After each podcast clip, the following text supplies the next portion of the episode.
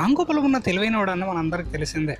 ఆయన ట్వీట్స్ చూస్తేనే మనకు అర్థమవుతాయి కానీ ఒక్కొక్క సందర్భంలో తను చిన్న ఉన్నప్పుడు ఎంత స్మార్ట్ అని ఎలా తెలిసిందంటే వాళ్ళ అమ్మ మన పురాణ కథలు గురించి చెప్తున్నప్పుడు దేవుళ్ళు ఇటువైపు నుంచి బాణాలు వేస్తూ ఉన్నప్పుడు అటువైపు ఉన్న వేరే వాళ్ళు కూడా బాణాలు ఆకాశంలో కిందకి వేయాలి?